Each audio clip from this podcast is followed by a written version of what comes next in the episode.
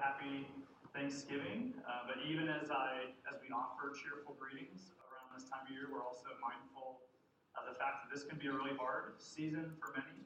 Uh, so as we turn to God in prayer to ask for His help um, in the hearing and the speaking and the living out of His Word, let's also pray together for uh, for those in this room, those a part of our congregation, your own families, for whom this is a really hard season. So let's let's turn to God prayer together. Father, we really are thankful for so many gifts of grace from your hand. We recognize that all the good things that we have are from you. We're thankful for your work in building this church, for this faith community, for a place to gather on Sunday mornings that is warm and dry and safe. God, for your ever present care for your people in all things. God, we are grateful. Teach us to be a more thankful people we also ask that you be near to those who feel the loneliness and grief and loss during this time of the year. You know the hurts, the regrets, uh, even the brokenness in this room this morning. And so we entrust those burdens to your wise and loving care. We're grateful for your word. God, I pray where I say my own things that they would be forgotten, and would fall away quickly, but where I speak your word after you, God, I pray that you would do the work of teaching and convicting the work that none of us can do on our own. We need you to speak to us this morning. So I pray that you would do that work by equip us by the power of your Spirit. We pray in Jesus' name. Amen. Well, there aren't many things worse in life than waiting. I'll admit it, I hate to wait. Um, I had a bad internet connection the other day, and I about threw my laptop through the window.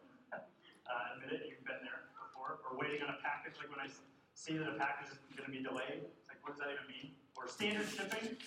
Uh, does anybody use standard shipping anymore? No, I can't even imagine it. Right? We hate to wait for things. Kids, talk to me. Do you guys like to wait? Do you like to wait for anything? No, it's awful, isn't it? It's the worst. Uh, dessert? Sorry, gotta wait. You want to ride that ride? Nope, gotta be at least this tall. Wait till you're taller. Wait till you're older, right? We hear that all the time. There's so many things we have to wait for. Uh, in fact, a few years ago, the New York Times um, called Waiting the Drudgery of Unoccupied Time in an article titled Why Waiting in Line is Torture. Uh, it's a fascinating article uh, the about the psychology of lines, of waiting in line. The thesis uh, is that humans are waiting so bad, in fact, that we succumb to the impulse buys, you know, all the stuff there, the checkout. Uh, we, we succumb to those in- impulse buys at the tune of $5.5 billion a year. Um, billion, not, not million. The article says this quote, the tabloids and packs of gum offer relief from the agony of waiting. The agony of waiting. We've all felt that, haven't we? Kids, right now, you're thinking, yes, I'm feeling that right now. Wait until this thing's over. But not just ag- the agony of waiting in a long line, right? We, we wait for so much more than the checkout counter. We wait for that job to come. Finally, we, we wait for a spouse. We wait through infertility or the adoption process. We're waiting for middle school, and then we wait for high school, and then we wait for, for the acceptance letter, and then for graduation from college. We wait for the diagnosis, and then for the cure, for a decision, just for some justice, finally. We wait for a friend, waiting for the child to come back home, waiting for things to turn around already. We're all waiting, aren't we? In some ways, that's what it means to be human, is to wait. And sometimes the difficult things in life last a long time. Some of you have been waiting for a while through some really hard stuff. It can feel hopeless if we're honest. And hope is a fragile thing. It ebbs and flows, has peaks and valleys. Some days and months and years are filled with hope for a better future, and others aren't. How can you and I keep a grip on hope, cling on to hope, in the midst of the agony of waiting? When the waiting feels like it's never, it's, it's never going to end. Nothing, there's no end in sight. Or maybe it's extremely painful. That's our question for this morning. How do we wait in hope? What does it look like to, to keep a grip, a hold on hope in the midst of painful waiting? Today's our, the last Sunday in our series uh, titled Life a Task Too Big. Over the past couple months, we've been walking through the life of Jeremiah, uh, walking with him. This morning, we turn the corner into Advent season, starts next Sunday, Christmas time in the church, on the church calendar. And as we make that turn, we're stepping out of the book of Jeremiah, at least for this week, for most of this sermon, and into the book of, of Lamentations. These two books of the Bible are tied very closely together. Some scholars even attribute the writing of Lamentations to Jeremiah himself. It's unclear if that's actually the case. The book is internally silent regarding its authorship, but it's right to read these two books together. And honestly, Lamentations is a bit it's, it's a bit of a forgotten book. It's tucked in between two huge books, Jeremiah and Ezekiel. Uh, no judgment if you have a hard time finding it this morning. And it's a shame because it's a beautiful book. It's not easy or tidy or neat. But it is beautiful. And our chapter for this morning, Lamentations 3, probably the most popular chapter in this short book, reveals that tension in a very powerful way. It's a poem featuring the voice of a lonely, afflicted man speaking and praying out of his intense pain. Acting in many ways as a re- representative for all of God's people. So let's jump in. If you've got a Bible, either paper or electronic, uh, go ahead and turn to chapter 3, Lamentations chapter 3. If you don't have a Bible, that's okay. Much of uh, much of the text will be on the screen behind me. So look down to verse 16. We're going to sort of parachute into chapter 3, uh, look back, and then walk our way through. So, so start at chapter or uh, verse 16 through 18. The poet says this: He has made my teeth grind on gravel. That's a fun picture, right? He made me cower in ashes. My soul is bereft of peace. I've forgotten what happiness is. So I say, My endurance has perished. So has my hope from the Lord. Well, happy holidays. Uh, welcome. Good to be together. We're jumping right in, friends, and this is uh, this sounds pretty rough, doesn't it? We find ourselves squarely in the middle of this man's pain, where he has hit rock bottom. He's at the end of his rope, where life feels hopeless, he says, I have forgotten what the good life feels like. I don't know what happiness is anymore.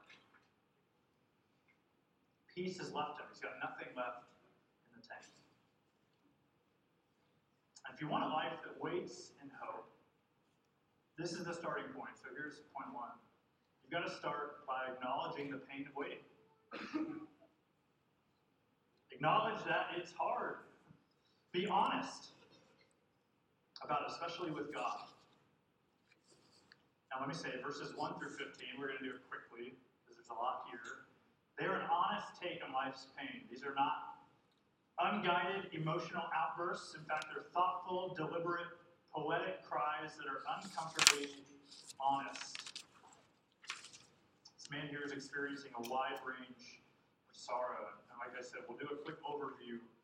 Starting in verse 1, he is under the rod of God's wrath. He feels the pain of discipline. Sometimes our sorrow is a result of personal sin, and sometimes, of course, it isn't. And we don't have time to do an extensive theology of suffering this morning. But we can say this all of the brokenness in this world, in your life, in your waiting, all of it is because of sin's destructive consequences. I know this kind of pain, though, specifically. In fact, I've turned to this chapter regularly to give voice to my own self, the self-inflicted pain of my own disobedience. Now there are more pictures here packed, packed in. His pain is like darkness, verse 2, picture of isolation. His pain is physical, verse 4, he says, My skin and my flesh waste away, my bones have been broken. Verse 11, he says he's torn to pieces and shot through with arrows. He is a target for someone with a quiver full of arrows. It's painfully graphic imagery.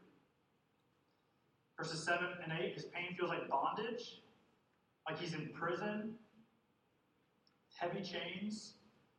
Verse 9, there's this futility, the pain of futility. His way is blocked.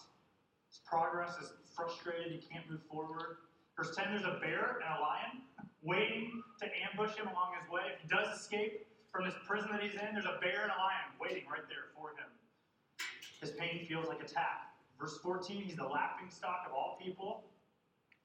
He feels the pain of humiliation, of social rejection. He concludes in a place of hopelessness and despair, verse 17, we already read. I've forgotten what happiness is. In many ways, the starting place for waiting and hope is like the author, the poet here, is acknowledging that it's hard. And time and again, during the hardship and pain, God's people turn their eyes to heaven and let Him know about it. Said hard things, asked hard things, cried, wept before Him, complained to Him. All the while waiting, waiting for salvation, for deliverance, for God to show up and do something. Waiting for God to be again who they knew Him to be. Godly waiting doesn't bury its head in the sand to avoid sorrow, nor does it wallow in it. We'll get to that in a minute. Godly waiting looks around with eyes wide open, acknowledges, acknowledges the pain of waiting, and puts it before God in prayer. So, a question for this morning Are you being honest with God in the midst of your waiting? Are you pouring out your soul like this? We've hit on this point over and over again throughout this series because it's one of the dominant themes. When life becomes too big for us, it's a task too great for us, for whatever reason, our, our default responses often fall short. We blame God, we run away from Him, we hide how we really feel, we make simple assumptions about the cause of our pain, we avoid, we turn away. But God wants something different. He wants us. He wants you. He wants me. He wants us to come to Him with the complexity, with the messiness, with the blame, with the questions. If we're going to hold on to hope in the waiting, we have to acknowledge that it's hard. Well, that's a starting point, not a finish line, and thank God we are going to move away from verses 1 through 18 quickly here. We need to move from despair to a place of hope. How do we wait with hope? If we keep reading, we'll see the poet make the turn. Verses 19 and 20. This little mini turn says, Remember my affliction, my wanderings, literally my homelessness. The wormwood and the gall, my soul continually remembers it and is bowed down within me. He summarizes 1 through 18 and says, When I'm given unoccupied space in my thoughts, my memory drifts towards these sorrowful places but that's not his only memory. And here's the term, verse 21. It says, But this I call to mind, and therefore I have hope. This man's climb back to hope doesn't involve new circumstances. He's still awaiting deliverance. He's in the middle of it still. But his perspective shifts suddenly and surprisingly. How? He says, with a return. Literally, call to mind means return he says, I, I have hope because I return to this. This I call to mind, I return to, and therefore I have hope. Verses 22 through 24. The steadfast love of the Lord never ceases, His mercies never come to an end. They're new every morning. Great is your faithfulness. Turns to praise even there in the middle of this doxology. Great is your faithfulness. The Lord is my portion, says my soul. Therefore, I will hope in him. The author's journey back to hope begins by returning to God's faithfulness. Your sorrow is real and will sometimes be all you can see. That's precisely where the poet is. He says, I remember, I continually remember my sorrow. And when that's true, when you're struggling to hold on the hope in the midst of waiting, in the midst of pain and suffering. Return to these truths. First, you can't exhaust God's loyal love. The poet calls to mind the covenant love that God has pledged to his people. And I love this. Uh, many of you, I, I, think I quote the Jesus Storybook Bible probably every time I preach. If you don't have one, you want to. But here's how Sally Lloyd Jones refers, refers to the steadfast love of the Lord. It's, it's actually, the word in Hebrew is hard to, it's hard to pin down perfectly in English. It means a, there's a depth of meaning there that we don't quite get. So Sally Lloyd Jones translates it as God's never stopping, never giving up, unbreaking, always and forever love. And when you read the Jesus story of the Bible, it's just traced all the way through because that's, a, that's who our God is. His loyal love never ceases. It's all the way through the story of Scripture. That sounds like something worth hoping, doesn't it? God's never stopping, never giving up, unbreaking, always and forever love. The poet is able to hope in the midst of his waiting because he's looking back to God's promise making love that can never be broken, it will never run. Second, God's mercies are new every morning. In the midst of our waiting, we can often miss the myriad of ways that God cares for us, even when we don't deserve it. That's the idea of mercy. God withholding something we deserve is bad for us. Our waiting offers us the chance to shift our perspective from seeing what we don't have to remembering what is new and fresh and there for us in our lives every single day. On Thursday was Thanksgiving. Many of us spent time reflecting on what we're thankful for. And yet, we often miss the obvious. Like, we're breathing. Like, you had a meal. You have a God who loves you. There are new mercies every day, every morning that we ought to be calling to mind, returning to, even in the midst of the agony of waiting. God's mercies are new every morning. And third, when you have nothing else, you have God. He says, The Lord is, is his portion, which is inheritance language. Verse 19, he laments his wanderings, which literally means homelessness. He says, I have no other home, I have nothing to my name, but when that is true, when I have nothing else, I have my God. The Lord is my portion, my inheritance, my home, If we're going to have hope in our waiting, we have to return to God's faithfulness. We've got to call these truths to mind. And this exact passage, I've said this already, this, this one has been precious to me throughout the years. I commend it to you in your own waiting. Memorize it if you must.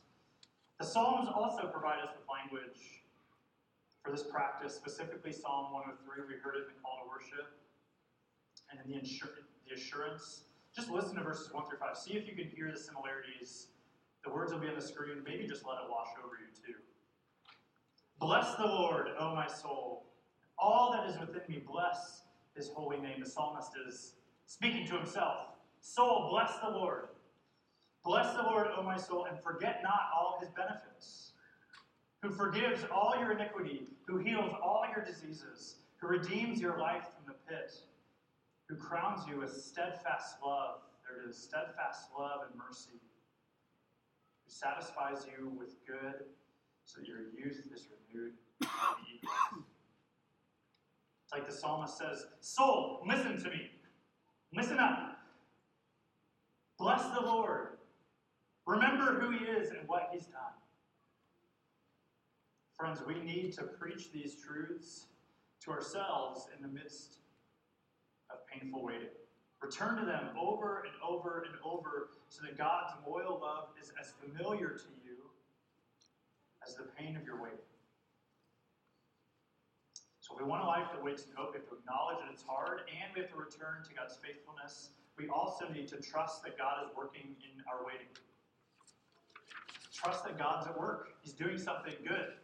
Look at verse 25. It says, The Lord is good to those who wait for Him to the soul who seeks him.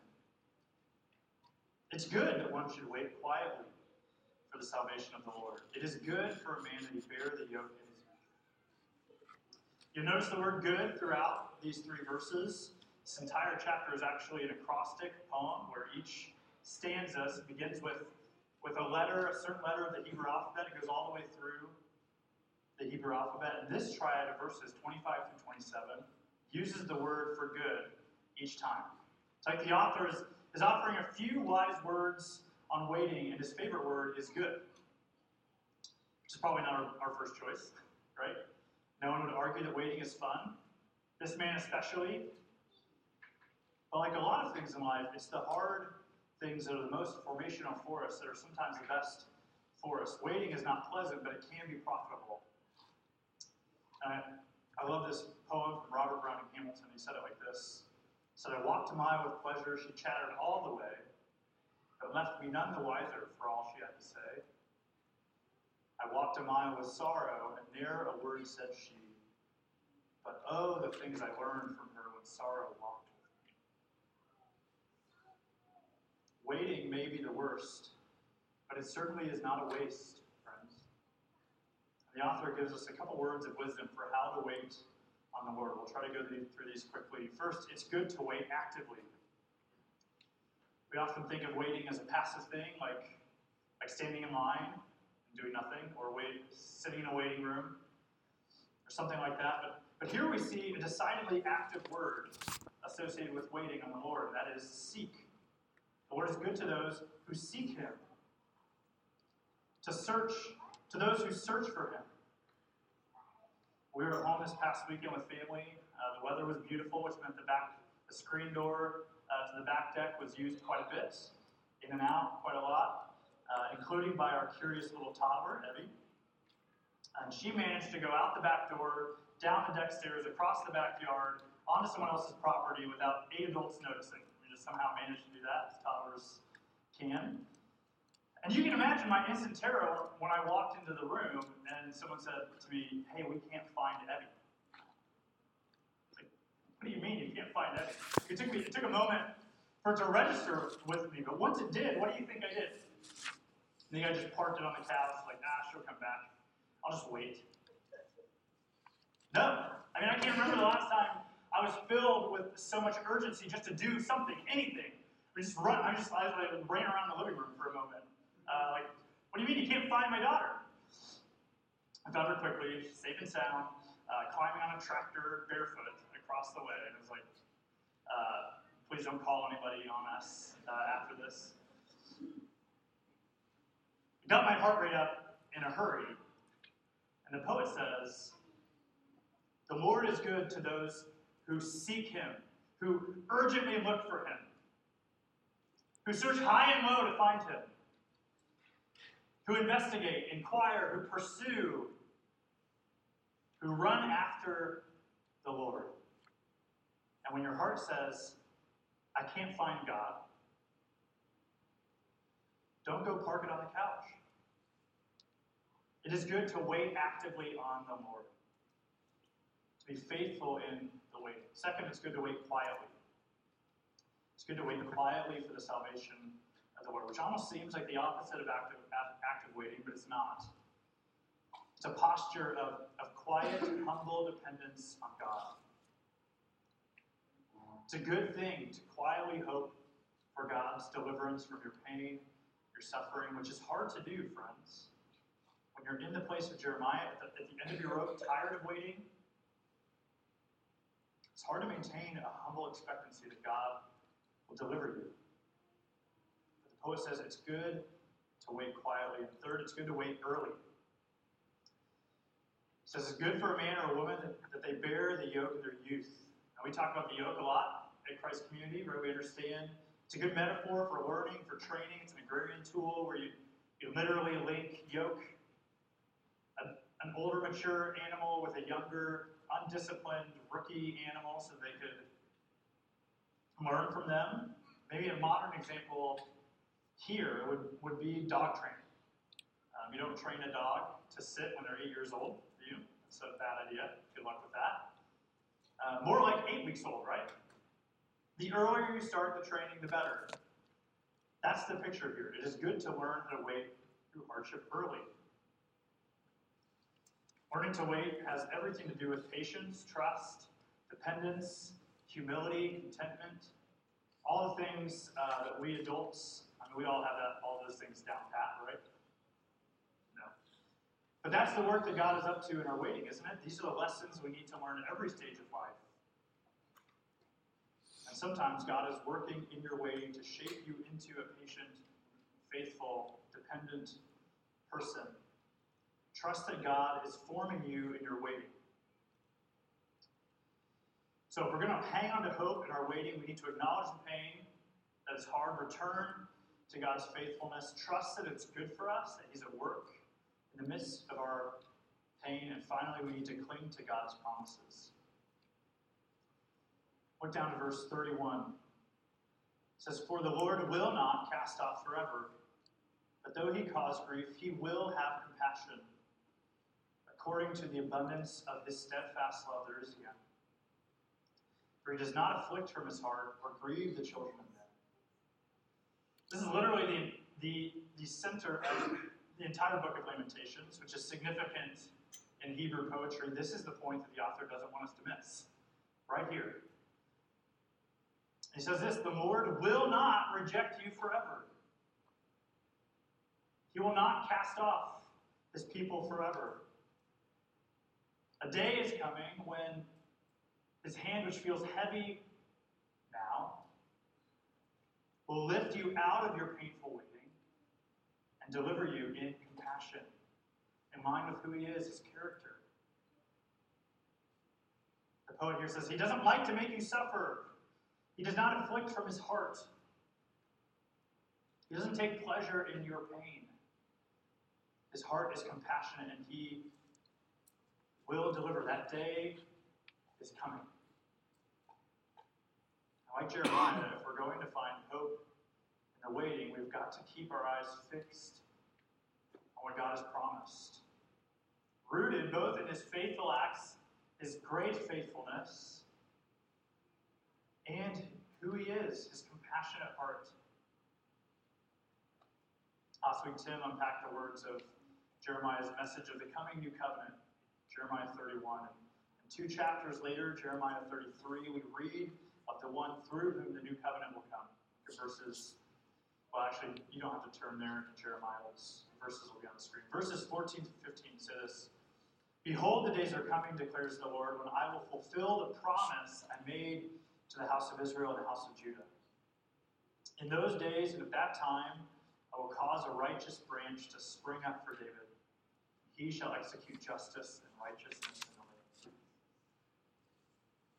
The days are coming, Jeremiah says, when, when justice and righteousness will finally rule. Executed through the righteous branch from the line of David. Now, kids, this is a softball question, okay? I'm going to lob it up for you. Whose birth do we celebrate at Christmas time? That's right. Jesus. He's called Jesus the Christ, the Messiah, which means the promised one, the one who is promised to come. He's born in where? In Bethlehem, which is the city of David. as an old king of Israel. David is Jesus' great, great, great, great, great grandfather. Something, something like that. Maybe not enough greats in there. Anyway, David is one of Jesus' ancestors, and we're told right here in Jeremiah that like new branches spring out of old roots, someone would come execute righteousness and justice. Someone who knew affliction, who experienced rejection and isolation, who knows humiliation, who understands physical pain better than anyone someone who knows the pain of waiting. The promised one would come, a man of sorrows, acquainted with suffering. In his life, death, and resurrection, Jesus, the Messiah, the promised Savior, would, would come undo all the sadness in the world and put an end to all suffering, an end to all waiting. And Jeremiah, of course, had to look ahead to the fulfillment of this promise. And you know what? He never saw it happen. Jeremiah died without seeing the Messiah come. What a beautiful mercy it is for us to live on the other side, to celebrate his coming the first time, to know that salvation of the Lord came through Jesus. And yet we still wait, don't we? For though our Savior has come, the enemy has not been defeated, not completely. So we wait in hope We acknowledge the reality of our pain. We remember God's faithfulness on our behalf. We trust that He's working in the midst of our waiting to shape our character our faith. We cling to the promise that one day Jesus will come again and finally complete the work of destroying sin and making all things new. And because of the promise, because of Jesus, we wait